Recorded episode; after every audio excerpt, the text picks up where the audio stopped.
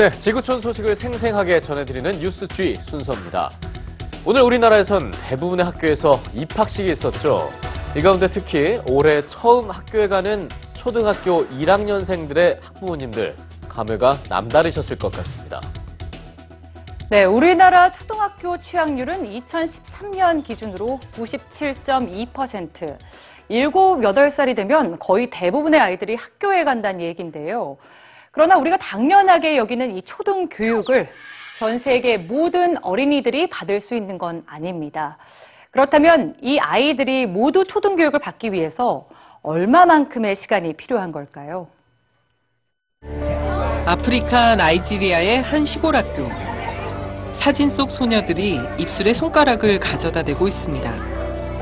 떠들어서 선생님에게 혼나기라도 한 걸까요?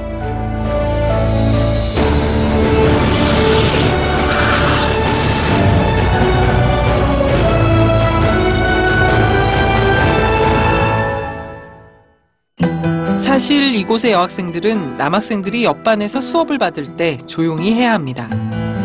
그러나 남학생들의 경우 여학생들이 수업을 받는다고 해서 조용히 할 필요는 없습니다. 아직도 학교 안에서 남녀 차별이 존재한다는 것이죠. 그래도 학교에 다닐 수 있는 학생들은 행복한 편입니다.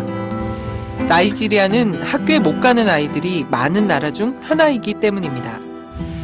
최근 유네스코에서 발표한 새천년 개발 목표 보고서에 따르면 아프리카의 나이지리아, 에티오피아, 부르키나파소, 아시아에서는 인도와 필리핀, 파키스탄이 교육이 제대로 안 되는 나라라는 오명을 얻었습니다.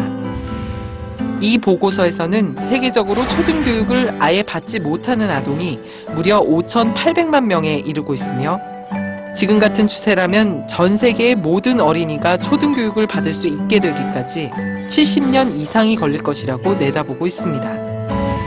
이 말은 곧 현재 교육을 받지 못하는 10살 소녀가 80대 할머니가 될 때까지 초등교육을 못 받을 수도 있다는 말입니다. 아이들이 초등학교조차 가지 못하는 이유는 다양합니다.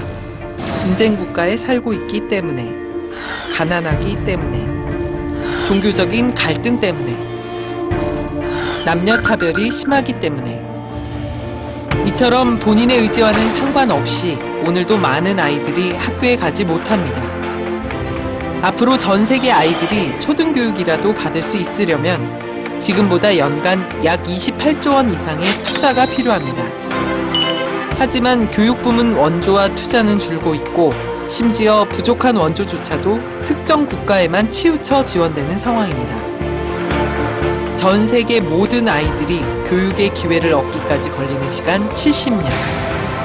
과연 이 긴 기다림을 줄일 수 있는 방법은 없는 걸까요?